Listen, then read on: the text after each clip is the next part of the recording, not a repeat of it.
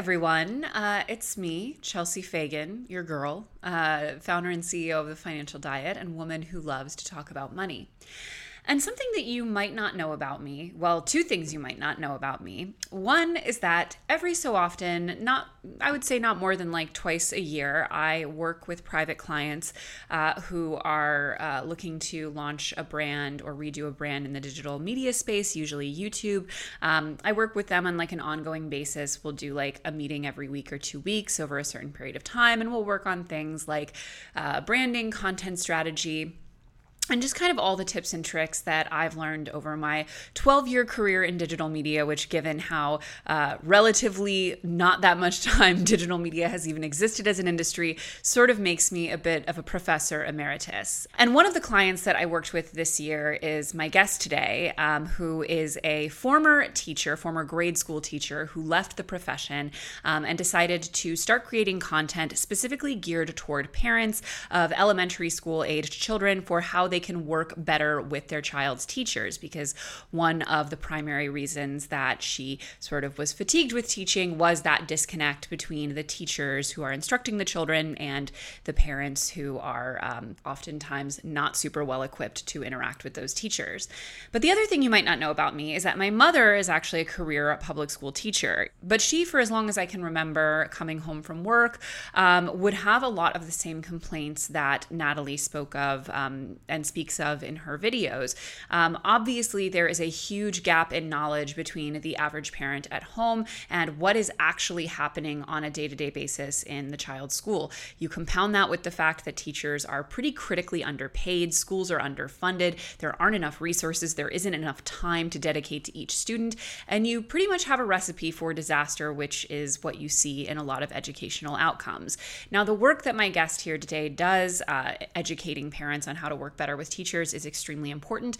But her story of why she left teaching in the first place and her experience in the profession, which is some of her most popular uh, and core videos, I think is also something really worth discussing. So today's episode is going to be all about teaching as a profession, the finances of it, the realities of it, and how we can all be better for the teachers in our lives or our children's lives. Thanks to Delete Me for supporting TFC. Remove your personal info from data broker websites, and we have a special discount for you. Get 20% off your Delete Me plan when you go to joindeleteme.com slash TFC and use promo code TFC. Without further ado, my guest today, online friend, client, uh, and just uh, YouTuber extraordinaire, budding YouTuber extraordinaire, Natalie Parmenter. Hi. Hi, Chelsea. Thank you for being uh, such a good friend, mentor, and having me on the show today. Thank you for coming on. So, I obviously teed that up quite a bit, but I'd love to just start um, our conversation with your story uh, as far as becoming a teacher, your experience as a teacher generally, and then why you left. Sure. Uh, do you have time? yes. Um, so my name's Natalie Parmenter. I was a teacher for 10 years. I uh, graduated from college and it was the height of the recession. I was at Cal State Northridge in Los Angeles and a lot of the teachers were getting laid off in Southern California when I graduated. So I took a chance and I joined Teach for America. And I was a Teach for America core member in the class of 2012. Um, and they moved me to Charlotte, North Carolina, where I still live now. I had never been to Charlotte before. I just knew they had a nice airport there, um, and it seemed like a good place to end up. Um, and here I am, of course, um, all these years later. But I taught um, fifth grade and then I taught first grade for three years in Charlotte. And then I achieved a dream of moving abroad and I lived in Hanoi, Vietnam for two years. I taught at an international school there, which was an incredibly different experience than teaching um, in the United States and teaching at uh, relatively low income schools in the United States. My students uh, in Vietnam all spoke two to three languages. They were from many, many different countries because it was an international school. Um, and then I came back to the United States, um, back to Charlotte, and I taught for five years at a Leader in Me school, which, if you're familiar with the seven habits of highly effective people, um, yeah, they have a children's program that schools actually run under that. So they teach the seven habits, there's actually eight now, um, to kids and show them how to, you know, build the leadership skills. A lot of people like to say kids show leadership skills as sort of a side eye to a child that's a little strong willed. Um, but this actually shows kids what to do with those skills and help them become leaders. And I taught kindergarten when I was there. Um, and then in that 10 years, all of that was teaching in North Carolina. And it was very, or not all of it, but most of it was in the state of North Carolina. And I spent my entire career waiting for things to change in the state of North Carolina. It's a very difficult place to teach. Um, North Carolina teachers are not legally allowed to assemble. So, not only is there not a union here, we can't create a union. And essentially, teachers are just run run ragged because of this so um the pay hill the pay in north carolina is some of the worst in the country and that's because they have set it up that if you um, teach long term, you essentially start making less money every year because the pay raises are so small. And then once you reach your 15th year of teaching, you're on a 10 year pay freeze. And then you get one more bump when you hit year 25, and then they're hoping you've retired by then, essentially. Um, and so I was on this track where I loved teaching. I thought I would teach for 30 years. I thought I would do it for my entire career. Um, but everything that I was hoping would change and I was voting for the change to come just just wouldn't come and when we taught during covid and you know we were online offline school felt so strange. I was sitting and i was dreaming and waiting for the day to return back to the classroom and feel like i would be treated like a good employee. And maybe i would get a lunch break which i hardly had any lunch breaks um, because they're not guaranteed to when you're teaching in this state. And i was hoping maybe we would get the pay raise that we deserve. And yes we did get some um, bonuses through covid funding but we didn't get the actual pay raise that we needed. Um, and it felt a lot like going back with an ex-boyfriend or something. All of those dreams of things changing and what i had been longing for i got back in the classroom um, and they had doubled the amount of paperwork that we needed to be doing because now the kids need to be tracked so much more and they need extra testing to see how covid affected them. And i was doing so much paperwork that i didn't feel like i had time to teach. Um, and then i was starting to feel like i was resenting my students my sweet baby kindergarteners um, because i had to do so much paperwork on them. And i you know a lot of times i would end up um, having to cut corners and not teach the fun thing anymore. And they didn't really know the difference, but I did because I had been doing this for 10 years. Um, and just feeling like this is a job that if you find a school that you like, if you find a grade level that you like and you find a good place to be, it is supposed to get a little bit easier every year. And teaching is the kind of job where you level up in a way that you can take on a little more every year because the old tasks have gotten easier. Um, and it just felt like every year I would enter the school year and my things would be harder and harder, more difficult to achieve. Um, I was working all weekend long, I was working after hours. And I got to a point where um, my husband really he's always been supportive of me but he said you know you've been doing this 10 years now and you're more stressed than in your first year teaching. And your first couple years teaching are supposed to be the worst times in your career. Um, and he said you know you have you have so much passion and you have so many ideas. If you want to try something else i've got you. I will support you and i will help you out and you can go in a different direction. And at the time i wasn't sure what that was but as soon as he put it in my head, I felt so much guilt because teaching is um, there's such a culture around teaching. A lot of my identity was around being a teacher. I loved that pride of telling somebody, "Hey, I'm a teacher," and not having to say another word. People just know what that means, and you're proud of that for whatever reason. Everybody, um, everybody in teaching is really excited to be a teacher. And i think part of that is the intense sacrifice and the way that we get beat up we we band together in a lot of ways. Um, but as soon as the thought and the idea of leaving teaching really sank in i started to realize that the amount of stress that i was experiencing did not match my pay. And i said i i need to make a change. I need to get out of here. So i had started um, a youtube channel primary focus my youtube channel. Um, when I graduated um, from Johns Hopkins with my master's degree uh, because they had a huge when I graduated, they said they really wanted to make sure that, you know, the things that we did didn't just stay in a file on our computer somewhere. They really wanted us to seize the moment and seize everything we had learned. I studied a lot of parent outreach in my program. And I said, well, parents aren't going to sit and read these essays that I've written. Um, let's get these out in a form in a way that people can understand and read and access it um, on their own time. So I started just recreating a lot of what I had studied at school and a lot of the um, frequently asked questions that I got as a teacher um, in video format. And I had been doing this as a hobby and I really, really enjoyed it. Um, even though I was so stressed and had so much going on, I, I stayed committed to the content calendar and the the schedule that I had made for myself. Um, and from there, I decided, let's see if we can make primary focus into a business and do this full time. Um, and so that's what I've been doing. This is now going to be my second year out of the classroom.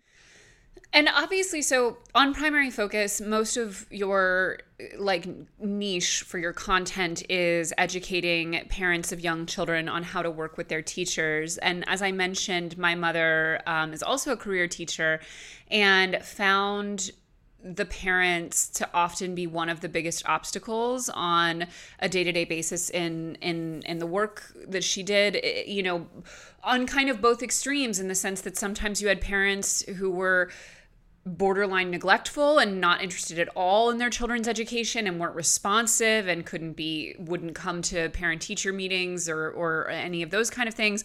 But then you had parents who were overly involved but not in a way that really helped their child that were sort of you know, oh, that doesn't sound like my kid. My kid would never do this. Like, you know, my kid is so special. My kid is this, that, and the other, um, in a way that, you know, is maybe not super aligned with the way the, the, the child actually is in school. And, you know, she would often say that she felt very sort of abandoned by the school in terms of you know uh, having to, to to stand her ground sometimes on decisions that were made whether it was a grade or you know some kind of disciplinary action or, or what have you. And you know obviously a huge part of the issue in teaching today is underpayment period. That's just the biggest issue. But even setting aside the financial aspect because there are districts in the US where teachers are paid much more competitively and they do have things like the protection of a union and really good health care and things like that. Um, there is still, I think, a lack of respect for teachers uh, in terms of their expertise in their profession. So, you know, when I think about the undervaluing of teachers, now there are, that's a spectrum, right? Like you have from, you know, a run of the mill parent who like thinks that the teacher is like out to get their student or their child and they would like never be bad and all of that. Like they're not taking what they say seriously. They're not believing them whatever. So like you have that. Um, and then you have like you know the te- the parents groups who are trying to like actively undermine schools and like like you said looking for um, boogeyman books in the library and all of that kind of stuff. Um, and then you just kind of have the ambient day-to-day like teachers not being you know, I think really even fully, yes, I think everyone has like a superficial notion of like, yeah, teachers are really important, they do really great work, whatever. But definitely not i think similar to like for example nurses given quite the credit uh, that they deserve for as as difficult as the job can be and how much sacrifice it requires now obviously simultaneously for for the most part teachers are wildly underpaid and i often wonder like which is kind of the chicken and the egg in terms of are teachers undervalued and their expertise not respected because they're so underpaid? Or are they so underpaid because they're not valued in our culture? I think teachers are underpaid because it is traditionally a woman's job and women mm. are undervalued in our culture. Well said. I mean it's i think about this a lot especially now that i am a public figure online a lot of the rudest comments that i get are saying teachers shouldn't have opinions. And um, well, why wouldn't I have an opinion? I'm a I, this is my profession. I've poured so much work. I've poured, you know, money into getting more educated to be good at this. I've, um, why wouldn't I have an opinion? I'm supposed to. I'm a professional in a professional space. Um, and that's something I struggle with a lot, especially now that I create videos too. I realize how um, oppressed I felt to share my professional opinion because parents would often be so quick to snap back at you and get angry at you for sharing that opinion and try to change you out of their class or complain about you to some higher up. And um, oftentimes my opinion would end up being right or it would be, um, and it's not even about being right, it's just about listening. This could be an option with what's going on with your child. Um, but a lot of times you know, teaching is traditionally a woman's job. There was a long time when it was one of the only jobs a woman could get. And there's a long time where it was sort of strange to see a male teacher. I think that's starting to change. We are seeing more male teachers. But um, you know, if women are often not supposed to be sharing their opinion, it's supposed to be a mother's job. Um, I think it's hard sometimes for people to understand that, you know, teachers are strong professionals who have opinions because that's it's based in all of their studies and their experience. Could you talk a little bit about first of all what your experience was like interacting with the parents of the students that you had um, and what are sort of the biggest lessons that you want to impart from the content you make toward parents yeah um, and i absolutely want to agree with you. Um, I believe everybody needs to make a fair wage in the United States. Um, and I'm happy to see people are now getting bumped up to what teachers in North Carolina are making because that is so needed. Um, yeah, so the interactions with parents, I worked, as I mentioned, I worked in three very different environments when I was teaching. So when I started, I was at a school that had of children that were growing up in poverty or close to poverty. And so I was working with parents that cared so deeply, but the way that they cared was that they were working three jobs. And so as much as I know they wanted to be involved, you know, when I was sitting at a parent teacher conference, it was, I could just see that they were exhausted and we were starting from a different place. It takes a lot of energy to be involved in your child's education and care about it. Um, but I know that they wanted to. So I was always trying to work and help out and see eye to eye. But when you, um, I was always trying to help reach out to those parents and give them quick, easy ways that they could be supporting their child and checking in and like, hey, this is how you get the most bang for your buck with homework because I know your time is so limited. Um, when I worked in Asia, in Vietnam, those parents often they respect school in such a different way than what you see in the United States. I remember when I first started working there, my boss, my principal at the school, told me I had to be really careful with the suggestions that I gave because those parents wanted their children to succeed in school so badly that they would often do it, you know, double over whatever you recommended. And they said, you don't need to worry too much because they already are going to a tutor after school. And a lot of the children that I taught were Korean. And I don't know if you know, there's uh, education there is, it's almost over the top um, from the American perspective. Um, but I could see there too, like a lot of those parents did not speak English fluently, but they cared so deeply. And so I really had to reach them in a way um, I had to write to them a lot more because they were using Google Translate for everything that I sent. And I had to actually start making videos sometimes to show them the skills because it was hard to describe when you have that language barrier. And then when I came back to my third school that I taught at, that school was a, a magnet school, but that was public, but the parents won a lottery to be there.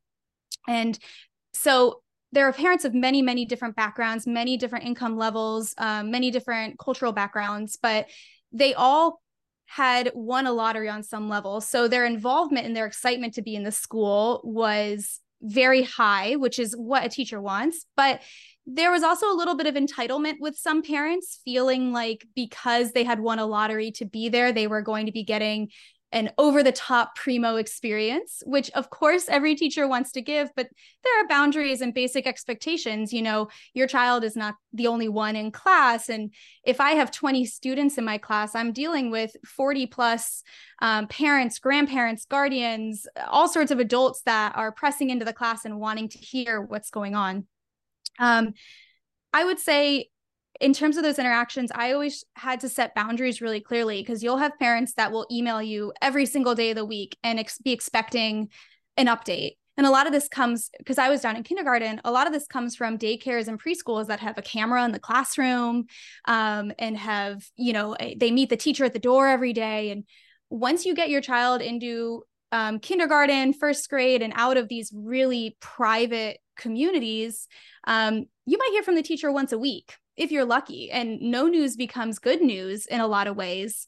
Um, but it leaves you it leaves parents hanging because a lot of times when you're reached out to it's because there's bad news going on um, and there's a as a teacher there were a lot of things that i wanted to communicate to parents that i simply did not have time to and i really wanted to sit down and go over the curriculum and say like this is exactly what we're doing in class this is exactly what you do when you're doing homework but if i get you for a 20 minute parent teacher conference there might be something more important that we need to discuss and so i won't get to talk about the the fun things the fluffy things the things that would actually help them a lot with their day-to-day life working on homework at home so, primary focus works to fill in that gap that I know teachers so deeply wish they could communicate with parents um, to help them help their kids thrive in school and at home. Um, a lot of the times when I contacted parents, even though I I tried my best to keep positive communication, it was tense. You know, I'm having a call home right now because something's happened with your child in class. I'm having a call home right now because I think your child needs to be in this special program because their grades are suffering. Um, and when you're starting from this place of tension, I've heard parents say that they jump every time they see the school phone number call. They jump every time they get an email. Um, and that, frankly, that really sucks because teachers are great people, parents are great people, but you're dealing with a situation where, for me as the teacher, this is my workplace. And um, this is not my family. This is not my life. Of course, I teachers pour their heart into their classrooms, but they need to have strong boundaries and they're dealing with so many people. They can't be communicating as much as they need to. For parents, they're coming from another angle. School is so deeply personal to parents. I mean, they are sending their baby, their their prodigy, the their their love and their joy to school every day. And so when I call and say, "Hey, your kid wet your, their pants, and can somebody come bring new jeans up?" I just need new jeans. And a parent is thinking, "What happened? How did they? How did this go?" And um, a lot of times parents might start asking those questions and the teacher just simply doesn't have time to to get into a whole thing because they see it as this is a simple procedure we need to get through. We need new pants or we need to get this done. And the parent wants to talk about it. So um, with primary focus i try to fill in a lot of those gaps and build this empathy to show like teachers really do care but they're following under rules and policies and um, things are operating this way because they have to be efficient Right. And so for you as the parent, when you are only getting this much, um, understand here's how you can come in and ask more questions if you feel like you need more. Here's how to write the email. Um, like I have email templates on my website that that just are like copy paste, put in your question. This is how you're going to get a teacher's attention with this. Sure here's what happens if you come in um, and you say it this way um, they're going to listen to you a lot better than if you come in hot and you're shouting in an email or you've shown up to the school. Um, all that's going to happen is or they're going to be worried about calming you down instead of actually hearing what's gotten you so upset. Right yeah, it's it's funny. I actually myself also I went to a magnet school that I had to want to win a lottery for. Um, interestingly, in Charlotte, North Carolina. Um, uh, so I don't know if your magnet school yours was not in Charlotte though, right? It was, yeah. Was it Barringer Academic Center? Oh, I know that school. I did not teach there though. Oh, that would have been crazy. Um, but it was it was really interesting going from because um, I was in a low income area of Charlotte um, in elementary school, and I went to the local school that was um, very you know probably prototypical in terms of underfunded, understaffed. Um, you know, there there was just a, a huge gap between what the school was able to provide and what the kids needed. You know, a lot of the children, um, this was like their most dependable meal of the day. This was, you know, the place where they were getting at least some level of structure. And, you know, it wasn't quite to the extent of like, oh, we're just warehousing these kids, because I think that can be a real issue as the children get older and are more, you know, in the teenage years and things like that, because we were still very young. But, there was a real sense of like, listen, you get what you get. And I remember in transitioning to this magnet school, how I mean, obviously, there were so many things that were different in terms of the resources, in terms of the other students. And but as you said, like the biggest difference, I think, looking back, was the involvement and the enthusiasm of the parents, because often parents with with such underfunded schools have to kind of come in and build up a lot of the other resources that the school may not be providing in terms of activities, in terms of um, arts, in terms of organizations and groups, and um, you know support and things like that. And having a, a school full of kids whose parents were really involved was life changing and i do remember you know my parents were were as involved as they could be and they always had been. But i remember just like how intense a lot of the parents were at this school. And i remember thinking like cuz this was before i mean email existed obviously but like people weren't texting people weren't like if they were emailing it was pretty few and far between. So like in order to reach the teachers like th- there was still a bit more of a barrier and i have always thought like those parents at that school who were so intense and over the top like now given how fluid and easily accessible communication is like they just must be like harassing teachers 24 7 it is intense. Actually i mean when i first started teaching in 2012 that was we were still doing notes home in the backpack and you were just hoping it made it there. You know what I mean? Like I remember I had one parent email me one time and I was so shocked because I had never gotten a parent email before. I was like, how did she get this? How did she find me? um, and then by the time I left, I mean, we have Class Dojo, which is essentially like a social it's like a little Instagram for your class. You're DMing with the teacher. They have um, I used to post pictures on it and the parents could like and comment on the pictures and um, that is constant communication. Um, and then the emails, of course. And I was expected to write a weekly newsletter with all the things going on. And um, it is very standard for teachers to be co- to be contacted 24 seven by parents. And it can be anything from, hey, they left their lunchbox today like can you remind them to get it tomorrow to like hey something really traumatic is going on with our family right now and um, can you get us with the guidance counselor? Because we need a food donation asap and you just you know you have to really guard yourself and um, because these family i mean they these families are in my heart and students you'll hear me call my old students my babies and things because it feels like this family that you're in. Um, but it can be really hard because kindergarten teachers, I think in particular, get a beating from parents sometimes because very often we are the first people that are breaking the news that something might be going on with the child that the parents are not happy about, are in denial about. Um, and they often will point the finger at the teacher and say, well, no, it's you. You're a bad teacher. You're the problem. Or no, it couldn't possibly be my child. It's probably this kid on the bus that's doing it. So, um, it, it can get heated very quickly. Um, and what i what i knew i came to kindergarten from first grade and i remember having similar hard conversations with parents but they were often more accepting in first grade because it was the second time that they had heard it and it wasn't as new of news. But mm-hmm. i definitely experienced parents going off on me. I you know harassing emails. A lot of times they would just email my principal and um, complain. I was lucky to always have really supportive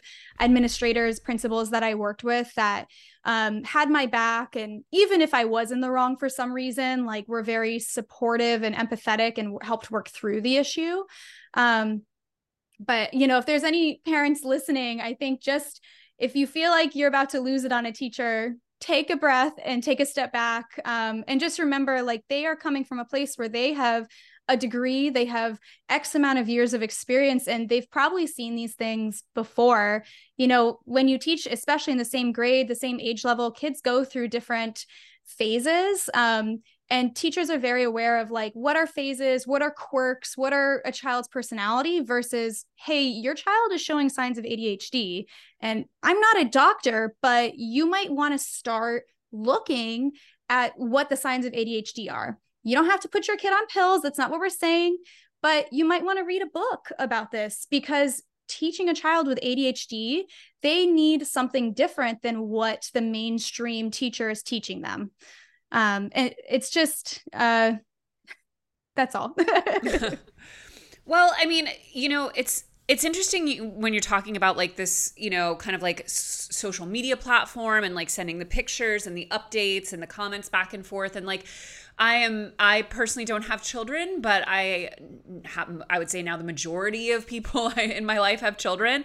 Um, and one thing that is like not surprising necessarily because it, it does make sense based on the way that the world is now, but something that I um, I see a lot for the people in my life who have children who are in, you know, daycare, pre-K, kindergarten, etc., is what you're describing where many many times throughout the day they'll get photos, they'll get updates, they'll check in, they can watch live feeds of their child, they can, you know, there, there's just a constant level of access and awareness to the child. Now, being outside of it and and not having or wanting children myself uh, and you know having grown up in a time as a child where that was not that was not physically possible it strikes me like is this necessarily the healthiest thing for parents to have essentially 24 7 unfettered access to their child when they are away in the school environment, which,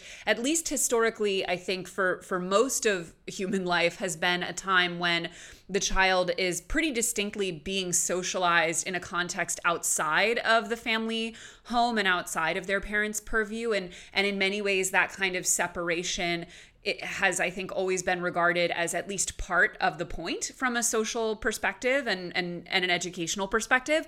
Um and so it's i do sometimes have that feeling of like what? Why why do we need like a live feed of the kid if the point is for the kid to be away? But then i always check myself and say well you're not a parent. You're not a teacher. You don't know these things. So maybe this is the better way to do it and and we just luckily live in a time when we have access to it um, but i'm interested as as someone who is an educator of small children like and has seen a little bit the transition to just total 24/7 access to the child's school experience like what do you think the impacts of that are? Do you think it's overall a good thing? Do you think it's good for the parents, for the children, for the teachers? Like, I'd love to just hear your opinion on that phenomenon. That's a great question. And this is something that is widely discussed in, with parents and with teachers as well too. I mean, it's it's the same question of like should I be checking my email after I'm done with work hours, but just on such a larger level, right? We have access to anything we want anytime we want and it can really get your anxiety going. You know, sometimes you can have too much information about something.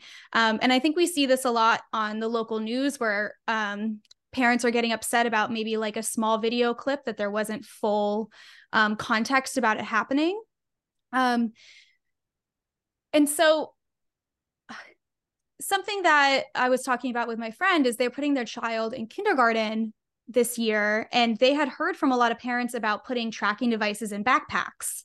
Um, and they were asking me my opinion about you know, should we get an AirTag to put in their backpack? Should we get them the little mini kid's cell phone? It's almost like a walkie talkie. You can only call your parents and message back and forth with them. Um, and I've seen this transition. I didn't really realize it until my last two years teaching, which would have been like 2020 through 2022. But there is this transition where all of a sudden, most of the children in my class had a tracking device in their backpack.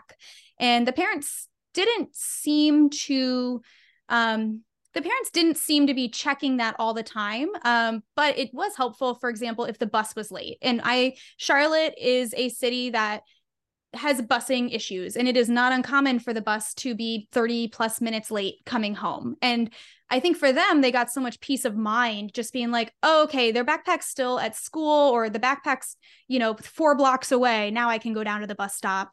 Um, and it makes life simpler in a lot of ways like that but I think parents have to set really, really good boundaries like that because the ones that I've seen that have gotten the most worked up and the most upset are the ones expecting to check in and get an answer from the teacher at any point in the day. Um, I very strategically, when I started the year in kindergarten, would communicate extra. And I think sometimes my colleagues would even tell me, like, whoa, that's way too much. I wouldn't do that. But I started off really, really strong and was daily messages. And then I'd taper off to maybe like a week. Within the first two weeks of school, every parent would get a personal phone call from me, just five minutes. Hello, your kid's nice. We're, you know, we're having a great time at school. Um, and I would taper it off because I think parents really needed that. You're coming from this place where you can access what your kid is doing um, at any point. But I think it, it can tear parents apart. Like a lot of times, you'll see like mommy Facebook groups are a real thing. And um, I've seen like parents showing the screenshot of their child and they're like, why is my child sitting in the back? Or why, how come they're sitting over there right now? Are they in trouble? Do I need to call the school? And it's like, you sent them to school and you trust them. And if your child is complaining or you are seeing signs of something else going on, absolutely reach out, ask the question and find out. But don't spend your work hours and your precious time away from your child worrying about them if you can avoid it um, because you know they're daycare professionals and hopefully they will you know manage the daycare with whatever needs to happen. There is something about children building independence that is very very important. I worry about the amount of parents that seem to be um, resisting sending their children to school because they're losing control of their child um, and I think it's a much better perspective to say, I want to drop my child off at a safe place where I know bumps in the road are going to happen. No child's having a perfect year at school. That's just not realistic. This is life. You're not dropping them off at, you know, a fantasy land. Um, so if you expect bumps in the road to happen if you expect your child's feelings to get hurt if you expect your child to maybe get in trouble once or twice you're going to come from a much better perspective instead of feeling like the world is attacking your perfect child. Um, i often noticed parents that were sending their second or their third child into kindergarten had this point of view. Whereas the first one going, I think the parents were a lot more sensitive and, and concerned about things. Of course, they should be. They're entering a new place. Um, but with that, that time and experience, you get the wisdom of like, yes, life is going to happen to the kids, and let's be ready to react to what happens and be proactive um, with a plan, an idea of what to do if something happens to my child, instead of worrying constantly about when it's going to happen or what's going to happen because it's going to. If you're living in 2023 and you're on the internet, your data, your very personal data, is probably available to everyone who's ready to pay for it. And it's kind of scary. As someone who's been on the internet for the better part of 10 years, this is something I think about all the time. Sadly, there are companies out there called data brokers whose entire job is to collect huge amounts of your personal info, like your name, address, phone number, social security number, and even information about your relatives. This information is then sold online, which is kind of insane. But the good news is that this is where DeleteMe comes in to help you. DeleteMe protects your data from data brokers, reducing the risks of identity theft, scams, and those annoying spam calls and emails that we all get. Their software and team of experts will not just find and remove your personal information from hundreds of data broker websites, but they'll continuously scan for new data that shows up and get that removed as well. Instead of you spending hours of your time figuring out how to remove this data, DeleteMe does it for you. I filled out their simple data sheet with my personal info and within a few days received a comprehensive report of where my personal information lives on the internet. Luckily, I didn't have to do anything else because DeleteMe worked on my behalf to get much of it removed. So before you go into a panic, take control of your data by signing up for DeleteMe.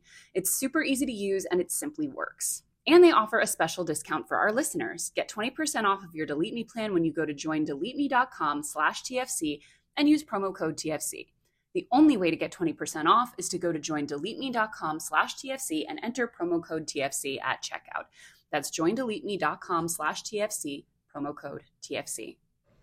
You know, it's interesting the AirTag thing. I was reading this um, article recently that was about. Um, so basically, this researcher, and I don't have like the data on hand. Um, but like essentially this researcher and we'll link the study in the in the description so you can read the details but like he used to study the migration patterns of birds um, and he used the same kind of methodology to study children's movement um, over decades. And it basically essentially the conclusion of the research was that children went from having like uh, I, I can't remember the number. It was maybe like a two mile radius that at any given day that they were kind of moving about freely. Um, and it then went down to like just hundreds of feet essentially. Like they went from having a ton of free roaming um, sort of experiences where they were without parents to a very limited amount. And i think anecdotally most you know, people, so I'm 34. I think most people my age or older, even people a little bit younger than myself, probably have a similar experience of childhood where like my mother during the summer because she wasn't working as a teacher like she would literally lock the door and be like you guys go outside and have fun. Um i don't care what you do. Just do not come in. Like i was after lunch and before dinner she was like i am cleaning the house. I'm cooking dinner. Like you guys stay outside. We didn't have cell phones. We didn't have like a way to contact them except to like go home or like go to a friend's house and use the phone. But like that was just considered i think just like a normal part of being a child. And and also at the time at least it felt like it was a key aspect of our independence and kind of learning to to navigate the world ourselves. And it's yes anecdotally the case that that is no longer as true. But if you look at the data like that is not nearly the case as much as it was in the past and meanwhile, if you look at things like crime statistics, for example, like the world is safer. Like fewer crimes are happening, and yet we are more um, kind of restrictive of um, movement for ourselves and for our children. And you mentioned, you know, the AirTag thing, I think is a, is a really good example of that phenomenon. But you mentioned that you feel like this access can almost kind of create a preemptive anxiety. And we're also seeing that anxiety rising in children as well.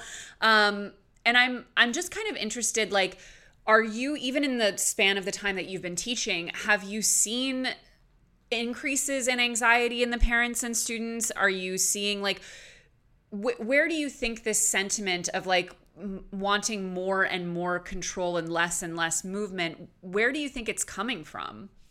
Um to answer the anxiety question yes. I think a lot of parents are much higher anxiety. Um and i think a lot of it comes from one this access to data, the ability that we can, and it, you know, if you can check it all the time, your mind isn't going to be off it, right? You know, consider like if you post something on social media and you keep checking to see if it has likes and you want to see if anybody's commented on it. This is kind of what gets created with the child that you can just constantly be checking on them and it never gives your mind a moment to breathe. And when you think about anxiety, that is something that has that humans have because we were getting chased in the forest by a lion or you know a snake's about to bite us. And the reaction that we're having to what's happening to the kid or what's going on is is the same thing as fighting from your life. But it's very much so not because hopefully you've dropped them off at a safe place um, or they're being cared for by somebody that you trust um, and you can go on and live freely for a moment. And I think parents really deserve that, whether it's just going to work and being able to focus on work or, you know, stay at home and, you know, whatever they're, if they're staying a stay at home parent, like the duties that they have to upkeep the house, or, you know, if you get a chance to go out to the movies and go on a date or something, that you can have those moments and you don't have to constantly, constantly be worrying. But I think the media and the judgment on parents, in particular moms in our country, doesn't allow for that. You know, the news cycle loves a lost child. They love to hear something bad happen to a child and their parents weren't there. Like these, you don't hear run of the mill stories because they don't, I mean, they're not stories, I guess, but thousands and thousands of kids get dropped off to school every day and have a good day at school and they come home. Or even if they had a bad day at school it's not a newsworthy thing. It's something that you can use the skills as a parent or you can use a skill your skills as a teacher to work through whatever happened.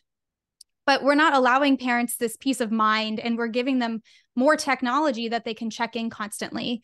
Um, so i think that's where a lot of it's coming from. And um, the only thing that I see that's really curing it is like as time goes on, as you get used to how the school works, as you get, you know, maybe if you have multiple children, you have multiple kids going to school, you get the same teacher the second year in a row. And so you know how they work. Like it's just familiarity that eases people from this anxiety. But teachers often can't provide this because they're working. You know, you wouldn't a parent wouldn't want me to be texting with them nonstop on Class Dojo or emailing them constantly in the middle of the day because aren't I supposed to be teaching? Aren't I supposed to be educating your child?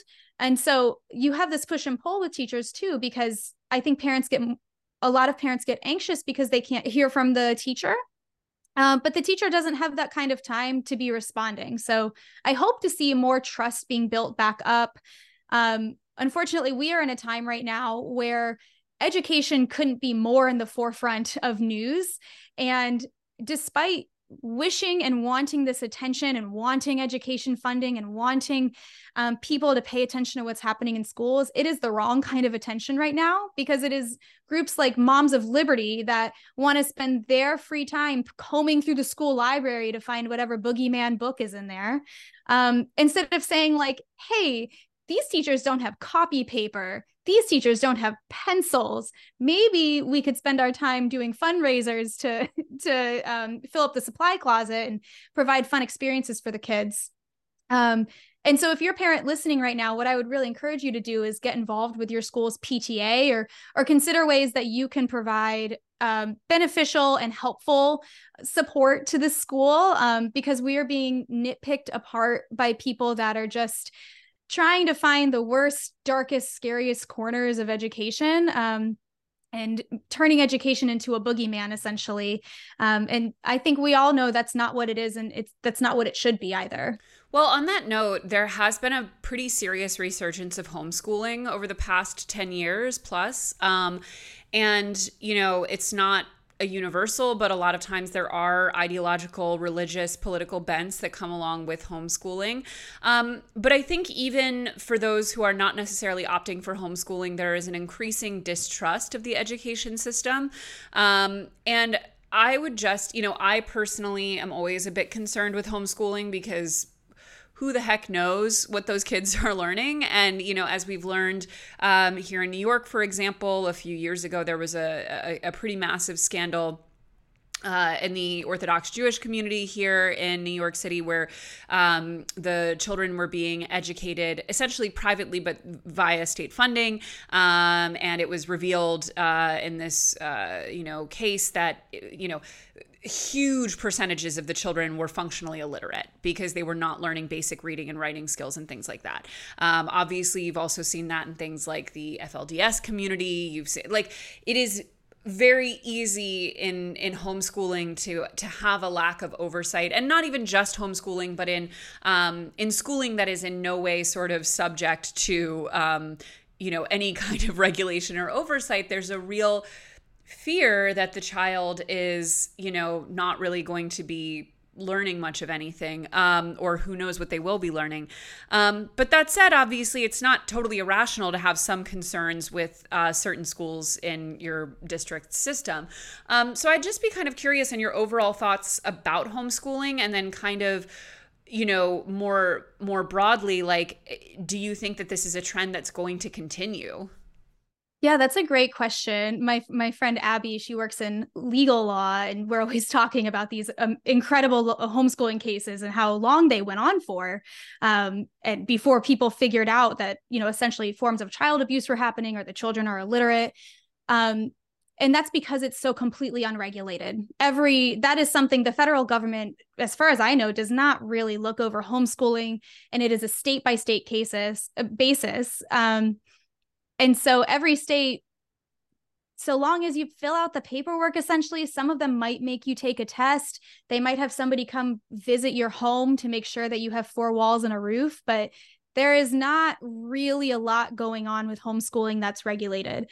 Now, if you want to take the route of um, keeping your child at home, but having them in some, some sort of a virtual academy, um, a lot of those really became more prominent after the pandemic. Um, there were a lot of parents who their kids were thriving when they took the when they were out of school because of the pandemic and they wanted to keep them going. It's a great option for children that like maybe are dealing with mental health issues or um, physical health issues or maybe they are uh, you know an athlete or they're working in one way or another. Um, so in that sense it's great that there are these online academies that seem to be doing a good job. And so long as the parents are involved in holding their child accountable like you really can be learning from home. Um, but a lot of the homeschool moment movement that we think about and there's also this term unschooling is much more fluid than that. Um, and it's you know letting the child learn what they want to. Maybe they don't have a specific curriculum that they're going into. And the biggest fear that I have with that is that children are not getting socialized. And socialization is one of the most important skills that children can get from school, aside from the actual education. Um, rubbing shoulders with kids that are growing up differently than you, come from different backgrounds than you, um, the exposure that you get is just so important um, because it's teaching you how to be a person. I mean, one day you're going to walk out the front this child's going to walk out their front door and they won't be living with their parents anymore. They'll be an adult. They'll be out in the world. And don't you want to know that they've encountered all sorts of different type of people and they know how to handle themselves in a variety of situations. If you're getting homeschooled I think it's really important for the parents to consider how is the child getting social time with other children. And when I say other children, you might end up in a pod with five kids that meet sometimes, but even children other than that i mean do they get time on the playground to go play with kids they've never seen before?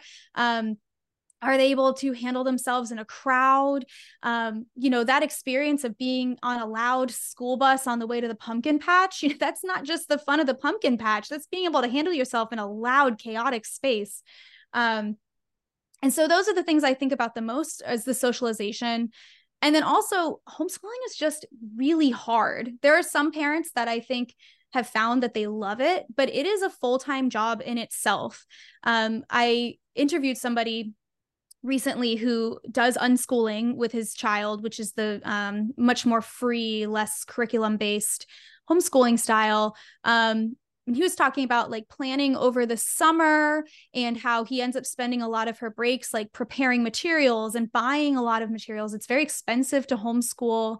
Um, and so I would imagine there's a lot of parents that get into it and don't realize like just how much work it is to be a teacher and then have to transition into being their parent.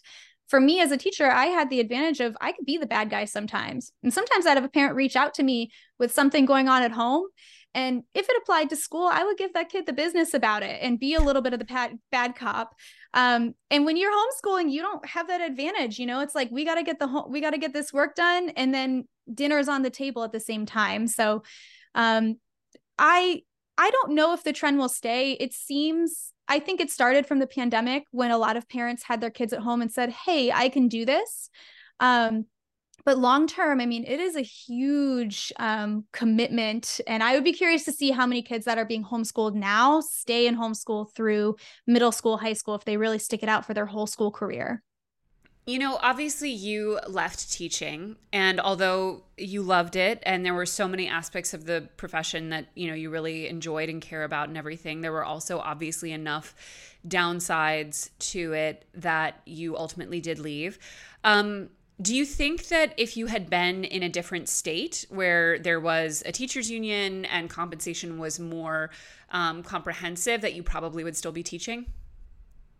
I think it's possible I would still be teaching.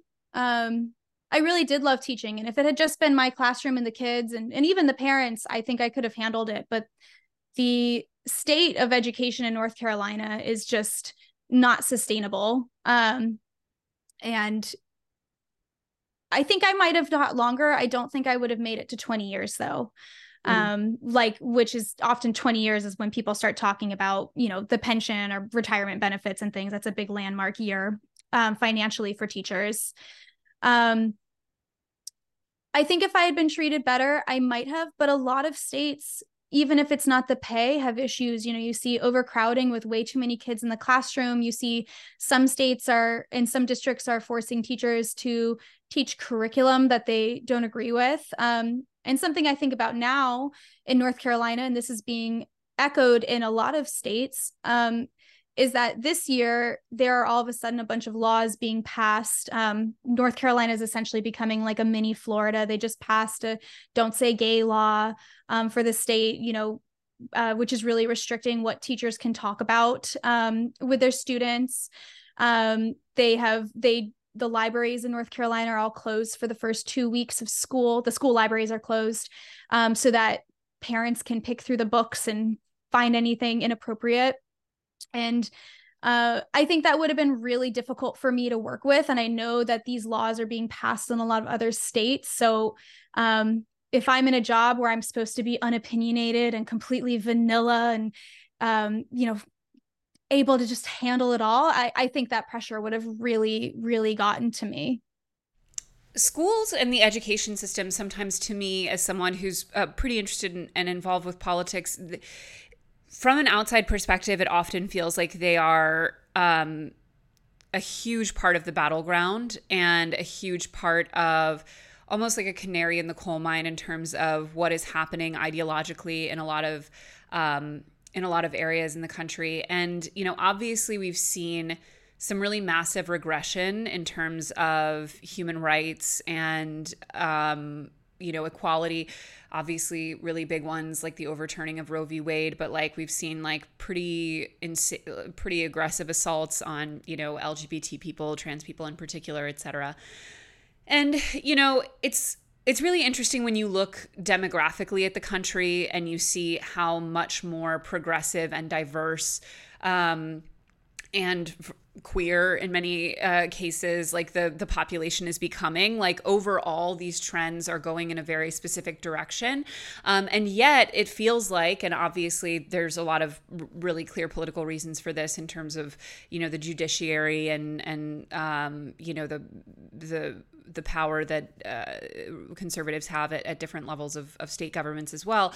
Um, there are obviously some reasons why in these specific areas. In certain cases they are able to have what feels like a really disproportionate amount of influence um, compared to the overall um, trends and demographics of the country. But i guess my feeling is like do we think that this is indicative of where we're going? Or do we think this is kind of like a dying breath of an ideology and a worldview that is going away? For example the don't say gay stuff like it feels, you know, years out from marriage equality and things like that, pretty wild that we would now be saying, like, if you are not heterosexual, you're not allowed to even address having a partner or anything about your life and are automatically kind of sexualizing it. Um, it feels like a huge regression. Um, but as someone who's like very close to how this is happening in schools, does it feel indicative of the overall trends or does it feel like just a very aggressive minority? Overall, I think it's a very aggressive minority that feels this way. Um, I think the, they're a very aggressive minority, though, with people in power that are very good at redrawing lines. Um, and that makes it very difficult because we're putting people in power that maybe feel this way, but it's going to be of an era. But we are going to see these people in power for a really long time. Um, and I think about like even some of the laws that are passed will affect people for time to come because all we can do is adjust those laws and be working backwards from something that's been put in place um, as freedoms get taken away. Um, I think a lot about like parents parents that are gay or non-binary um, and how hard it must be to send their children through school right now. Um, when I taught in North Carolina, I had three different parents that I can think of that appeared to me as single parents. Um, and on the paperwork were single parents. And um, the kids didn't really talk too much about their homes. Um, and then finding out we had a teacher at the school at both schools I worked at, we had teachers that were gay. And later, that child being placed in that class a few grades later and realizing, like, oh, wow, this person presented to me as a single parent for an entire school year. Um, but they are not like they are happily married and have two kids and um, just don't feel safe explaining that, you know, they their partner is of the same gender of them. And I think that's got to be a really hard thing because their child fundamentally can't be themselves, can't talk about themselves at school. And I thought we were in a day and age where it was going to become easier to be yourself in society. Um, but you've got these very loud, scary people yelling, you can't be that way. Um, and it's making it even though i think most people are very accepting and whatever level of accepting means to you um, i think that can vary a lot um, the people that are the loudest are the scariest and are making it harder for people just to be themselves in their day-to-day lives. Um, so i if i'm i wish i could be optimistic and say this is going away. I don't think it is just because of the way they have uh, infiltrated our laws and our legal system. Um, but I don't think most people day to day are walking around with such hateful thoughts in their minds.